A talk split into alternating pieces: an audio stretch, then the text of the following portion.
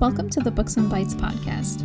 Each month, we discuss book recommendations and the bites and beverages to pair with them. This month, we're discussing our favorite graphic novels, and we've got a wide variety of series to share with you.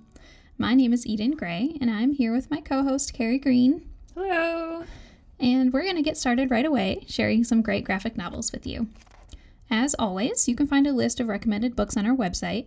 Just click on News up at the top right of the homepage, or you can click on the book menu and look for the Books and Bites section. There's also a helpful guide there that Carrie put together showing you how to subscribe to the podcast through whatever device you might be using to listen to us. Okay, so let's get started talking about some books. So, this month we're talking about graphic novel recommendations um, in preparation for our upcoming Library Comic Con. Um, Comic Surge is coming up next month, and so we wanted to stay on topic. So, I'm recommending a graphic novel and a manga series um, because I read a ton of manga and not so many graphic novels. What about you, Carrie? Um, well, I I'm an occasional reader of graphic novels. I, I really haven't read any manga, so um curious to hear your recommendations. yeah, I picked one that I think would be good for manga beginners. I always yes. have those kinds of recommendations. Yeah. Yeah, um and w- I was I did a lot of reading in preparation for today's podcast and one of the things I was really looking for was graphic novels that weren't depressing because Ooh. a lot of the ones yeah. that I've read I have liked, but I, they're even more depressing than the depressing literary fiction that I normally read. That's interesting. Huh. Because a lot of the manga I read is it, can be depressing, but it's about overcoming obstacles and fighting through everything. Uh-huh being yourself no matter what. um, but I guess if a lot of graphic novels are about really real, intense stuff, or or they're about superheroes, and even then sometimes they're really depressing. Yeah, I I don't uh, really read so much the superhero stuff, so right, maybe that's. But everything else. Yeah, and I think for me it also has to do with having the picture you know that yeah. somehow the picture makes it worse. Definitely. so anyway, I did find some that Yay. that I didn't think were depressing. So um, I'm excited to share those. Okay. Did you find some recipes and stuff to share too? I did. Um, but let's not get ahead of okay. ourselves. Okay.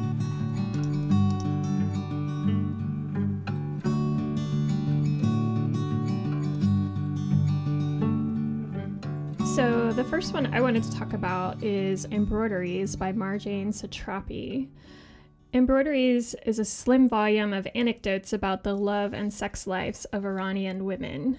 The author also wrote the acclaimed graphic novel memoirs Persepolis 1 and 2 about her childhood in Iran after the Islamic Revolution, and I highly recommend that series. Have you read that series? I read the first one a long time ago, and I saw the movie. Mm-hmm. Um, so does embroideries come? Is she did she write it after? Yes, she. It, she was older. It's after. Um, so the character I think is a. Well, I don't know. She she is a young woman mm-hmm. in the in embroideries. Mm-hmm. Um, and but anyway, even though I really liked Persepolis one and two, I wanted to talk about embroideries because it is a little lighter. Yeah, for sure. Persepolis and, was it was important, but yeah, it's really dark. Yes.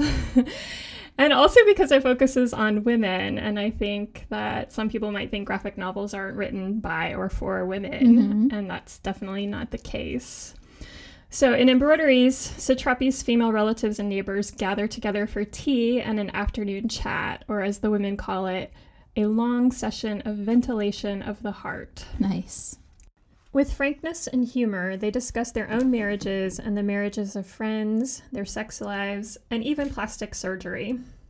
Though some of their talk, particularly the focus on arranged marriages and virginity, highlights the differences between Iranians and Westerners, overall I was struck by the universality of their concerns. And the characters defy the stereotypes of repressed fundamentalist women. In fact, they can be quite bawdy. As with Satrapi's other work, the illustrations are spare black and white drawings that are bold and expressive. The women are often depicted in their homes without the veil, which may surprise some American readers. The images aren't arranged in panels, but instead fill the pages, changing from close ups to wider points of view that give the work a sense of movement. Yeah, that format sounds really interesting. Yeah, I like, you know, sometimes graphic novels can feel a little busy to me, mm-hmm. you know, and so I like having a little more space. Embroideries is a great companion book to the memoir Reading Lolita in Tehran, a book by Azar Nafisi about a group of young women who gathered to read and discuss forbidden Western literature. Since the women in embroideries drink tea while they talk, it's of course the perfect accompaniment. in fact, you can probably finish the whole book while having a nice cup of or two. The book A Taste of Persia by Naomi Duguid includes an essay called Tea with Sugar in Iran, as well as two recipes for spiced tea. One recipe adds a few cardamom pods to green tea, and the other adds a mix of ground cinnamon, ginger, and black pepper to black tea. And I actually just mixed up a really? little bit of that and have it in my teeth. Is that why it smells so interesting? yeah, so I um, could tell when you came in. There's black pepper in it. Mm-hmm. That sounds really good. Yeah, it is. I, I have some in my office if you want to try it. I will. um, and it's perfect for the days of fall ahead. Mm-hmm. Um, and if you're feeling ambitious, A Taste of Persia also includes several cookie recipes that sound delicious. The rosewater cookies are made with roasted chickpea flour, so they'd be a good choice for anyone avoiding gluten. Great. Wow. thanks for sharing those. Yeah, that, that cookbook is, um, I haven't had the time to go through it a lot, but it's really cool. It has lots of stories, and mm-hmm. I like those kind. Nice.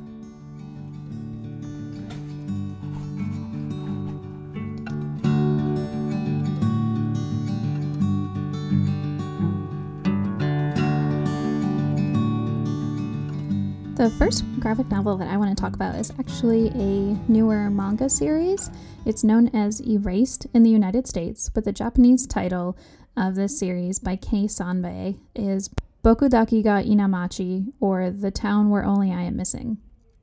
Currently, there are three hardcover uh, omnibus volumes that have been released in English, and the fourth is due out in early 2018. These omnibus volumes collect the many chapters of the original work into a larger hardcover book, and JCPL currently has the first two available as of this recording. So, Erased tells the story of Satoru Fujinuma, an average Japanese adult and aspiring manga artist who is sent 18 years into the past to relive his childhood. Satoru's special time traveling power activates only in extreme situations, and in this case, it's to prevent the kidnapping and death of several classmates. The plot switches back and forth between modern Satoru, who gets caught up in a family tragedy and is wanted by the police, and his adult consciousness, which is stuck in his 11 year old body back in the past. Satoru must relive the winter of 1988, making life altering decisions in order to potentially save lives and change the course of the future. It's one of the most unique stories I've ever encountered in a manga. Um, I first encountered it when I watched the animated series last summer. Um, it was possibly my favorite animation of the year. Wow. Um, yeah. Why why did you like it so much? Um, it was so captivating. We watched it weekly as it came out every week, and waiting for the new episode was torture. I had no idea what was going to happen, or who the bad guy was, or if Satoru was going to save these girls, or if it, it was it was a great mystery. Um, it's kind of nice sometimes when you can't binge watch something. Right. yeah. Keep going. You have to keep a little suspense. Yes. Um, it made it, it gave it a lot more impact that way. Um, there was, I mean, there was a lot of emotion in it. You really get to care for the characters, and um, it's definitely like that in the books as well. I found that the books um, switch back and forth between present day and the past a lot more than the animation does, um, which is good because I think that would have been kind of. Uh, jarring in the in the mm-hmm. animation where it's easier to follow in a book where you can take your time reading it So I think that um, Erased would make a really good introduction to manga for both teens and adults who haven't read any before. The modern plot with adult Satoru is fast paced with high stakes drama and action, while the childhood story is a bit of a contrast. It's sentimental and endearing. The dialogue throughout all of it is stays authentic to the ages of the characters at that time, no matter how old Satoru is. And the interactions between young Satoru and his friends are particularly heartwarming and will leave you in tears or just plain out crying sometimes um, and laughing at other times. It's really good.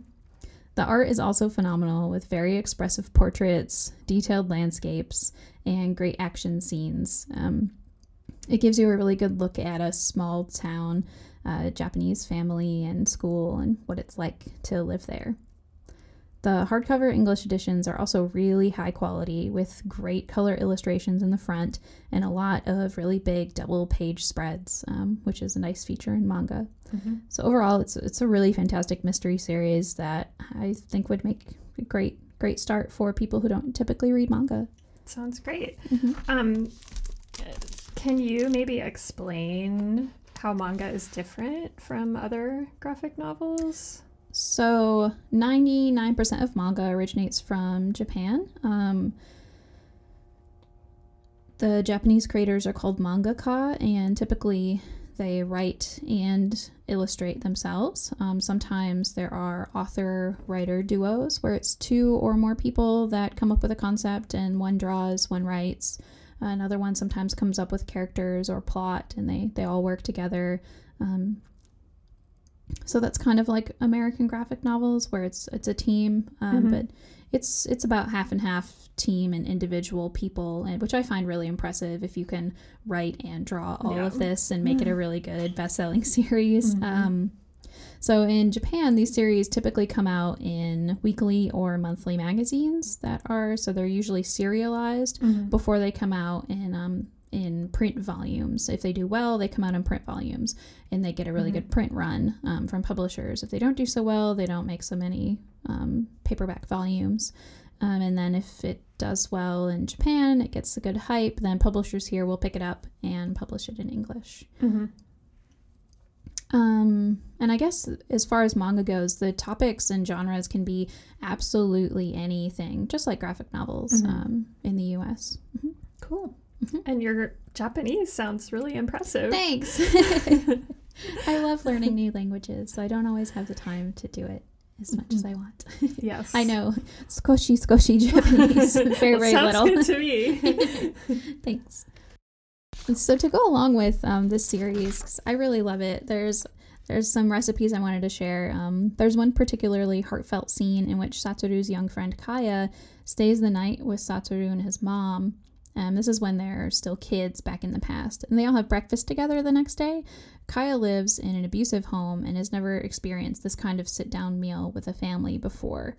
So, I recommend you try some of these same recipes at home, perhaps using a couple of the cookbooks um, that I'm going to share, because uh, this this was the part where this was the first part where I cried watching the anime because mm-hmm. the girl Kaya is eating her breakfast and sobbing as she oh, does wow. because she's never had a sit down meal that her mom made ever wow. and she doesn't have any siblings to share it with or anything mm-hmm. so it was really really powerful um, so the first book cookbook that I want to recommend is Rise and Shine: um, Better Breakfast for Busy Mornings by Katie Sullivan Morford. You can find this book in our catalog, and we'll provide a link to it in the blog post that goes along with this episode as well. Um, there's some really great and simple breakfast recipes in there. Mm-hmm. Or if you want to try your hand at an authentic Japanese breakfast, I recommend a cookbook by Emi Kazuko and Yasuko Fukuoka called Sushi and Japanese 100 Timeless Recipes Shown in 300 Stunning Photographs. Um, it is just like it says, it's basic um, everyday Japanese recipes with a lot of really, really good photographs. Mm-hmm. And the particular recipe I want to discuss is for a dish called tamagoyaki, or a rolled egg omelet. Tamagoyaki basically means fried egg, and it's a sweetened egg omelet rolled up in the form of a sushi roll. And you can enjoy tamagoyaki on its own as part of a sushi meal or with breakfast, like most um, Japanese do. Mm-hmm. A typical tamagoyaki recipe serves four people, although when we make it at home, it's usually just enough for the two of us because it's really good. Mm-hmm. Um, you just need eggs, salt, and sugar, oil for cooking, and several Japanese seasonings. Um, these are dashi, shoyu, and mirin. And these are all things that can be found at a Japanese food market, which there are several if you can get out to Lexington. And if you let the staff um, at the market know that you're making tamagoyaki, they can point out exactly what you need, um, all the ingredients that you might need, and seasonings and stuff. Mm-hmm. Um, they also might try to sell you a special tamagoyaki pan, uh, which is square, but you don't necessarily need it. Um, a couple of the cookbooks that I found said that you have to have a square tamagoyaki pan, but you don't. I just make it in a round frying pan Yeah. at home, and it's fine. Um, you do also need a sushi rolling mat, um, but those are those are pretty affordable. Mm-hmm. So you can check out that book if you're interested in adding an authentic Japanese touch to your breakfast or other meals. And again, we'll have the name of the book listed in our latest Books and Bites blog post.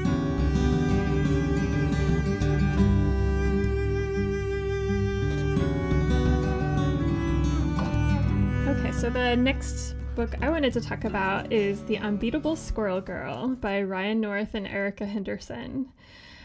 Several of the reviews I've read of The Unbeatable Squirrel Girl have mentioned that both novice comic readers and hardcore fans will enjoy this all ages comic, collected here in graphic novel format.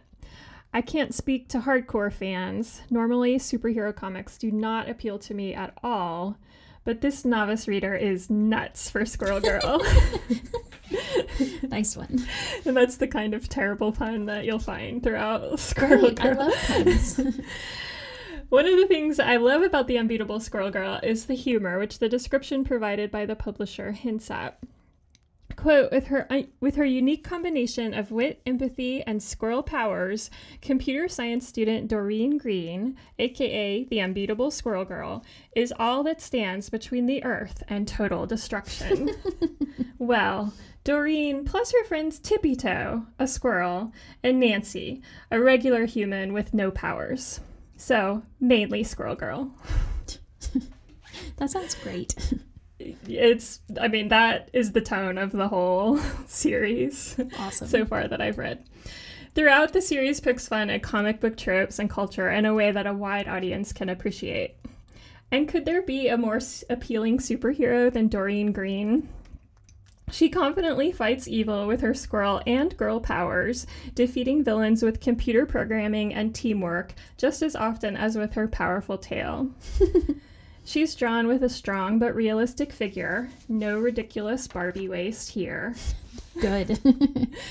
As Squirrel Girl tells her friend Nancy, quote, I got no use for those stupid tiny fake pockets they put on women's clothes. exactly. I know, amen, right? They don't make any sense. Since this series is pure fun, I think you should pair it with something equally fun and, of course, nutty. Before I found out about my milk allergy, my favorite candy was always Reese's peanut butter cups. And while I realize that peanuts aren't technically nuts, Doreen does enjoy a peanut flavored hard candy given to her by Old Lady Squirrel Girl right before they try to defeat Doctor Doom. the Doctor Doom? I, I guess. I don't know. I'm gonna have to read it and find out. I love Doctor Doom. But I digress. Sadly, I can no longer enjoy Reese's, but there's a great recipe for vegan chocolate peanut butter cups in Alicia Silverstone's book, The Kind Diet.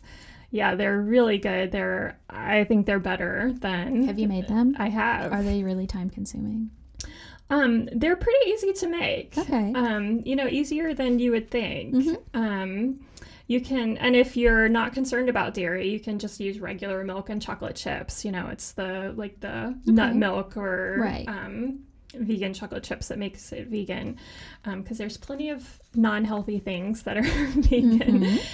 Um, so I encourage any peanut and chocolate lovers to give them a try. You can find the Kind Diet in our collection, but we'll also link to the recipe on our blog.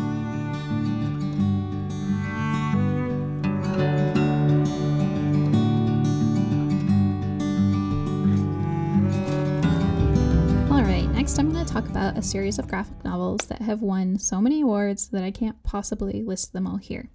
It's a series titled March, and it's written by Congressman John Lewis in collaboration with co writer Andrew Aydin and artist Nate Powell. Congressman John Lewis was one of the key figures of the civil rights movement, and his commitment to justice and nonviolence has taken him from an Alabama sharecropper's farm to the halls of Congress, from a segregated classroom to the 1963 March on Washington, and from receiving beatings from state troopers to receiving the Medal of Freedom from the first African American president. This is a very powerful story, and uh, John Lewis shares his story with new generations in March, a graphic novel trilogy in collaboration with um, some award winning authors and artists, like I mentioned. March is a vivid firsthand account of John Lewis's lifelong struggle for civil and human rights, and also a discussion on how far we've come since the days of Jim Crow and segregation. Rooted in Lewis's personal history, it also reflect on, reflects on the highs and lows of the broader civil rights movement, um, not just the parts that he was involved in. Book one, in particular, spans John Lewis's youth in rural Alabama, his life changing meeting with Martin Luther King Jr., and the birth of the Nashville student movement, their battle to tear down segregation through nonviolent lynch counter sit ins and building to a stunning climax on the steps of City Hall. So, with that story, John Lewis wanted his comics to bring those days to life for a new audience, testifying to a movement whose echoes will be heard for generations. The art is fantastic, which is really the best selling point for a graphic novel, so it's got that going for it as well. Often, nonfiction or biographical comics don't get the artistic support they deserve, um, but March doesn't fall short um, with Nate Powell at the helm of the art. It's a great look at the civil rights movement. And like I mentioned before, there are three volumes in the series, um, so it's not very long. And I highly recommend them for teen and adult readers, especially those interested in history or um, in trying out their first graphic novel series. Yeah, um, I remember hearing about that when it first came out. It sounds like a, really good one that's gotten a lot of good reviews. Mm-hmm. It has, yeah. Um, it had a big resurgence of popularity this year because Volume 3, the last one, won the Printz Award, Oh, which is the best, basically the best book in young adult fiction or literature. Mhm.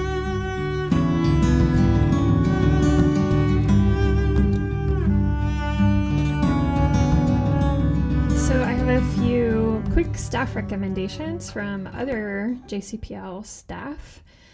And this first one is from reference librarian James Gardner, who recommends Stuff of Legend Volume 1 Omnibus. James says he has described it to others as Toy Story on steroids. wow. It's a tale about the loss of innocence hidden in an adventure quest undertaken by a child's toys who enter the boogeyman's realm, the dark, to rescue their child after the boogeyman ad- abducts him. Cool. Computer desk assistant Sandra Burchett recommends the entire Fables series of comics, which she says is top notch. Sandra says she loves seeing the fairy tale characters in these completely different situations. Yeah, I've heard a lot of good things about that series as Mhm. well. Um, just looking at the covers, it looked like it would be interesting. Mhm. And finally, Amelia Combs no longer works here. Sadness. But before she left, she recommended Maus, A Survivor's Tale by Art Spiegelman. Amelia says the artwork in this graphic novel is very nice and definitely contributes to the mood of the story. It provides a good narrative and description about the Holocaust and is great for someone wanting to hear stories from people who lived through the Holocaust, as well as learn about the Holocaust in general. And that's that's it. Great. We're happy to get some recommendations.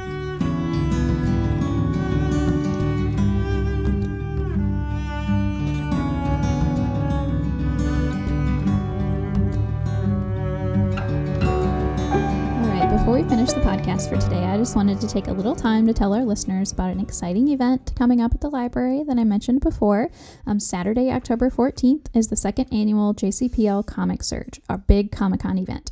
It will be held from 10 a.m. to 4:30 p.m. at the library, and it's totally free.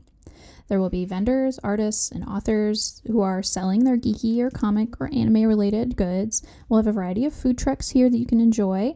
Um, or if you don't want to spend any money, you can come and meet and greet get photos with some cool costume characters like princesses, Star Wars Jedi, and uh, once again, we'll have the life size TARDIS here, as well as some awesome replica cars from Supernatural and Transformers. So it's going to be an awesome day. It's free to attend, and it's happening on Saturday, October 14th. So don't miss it.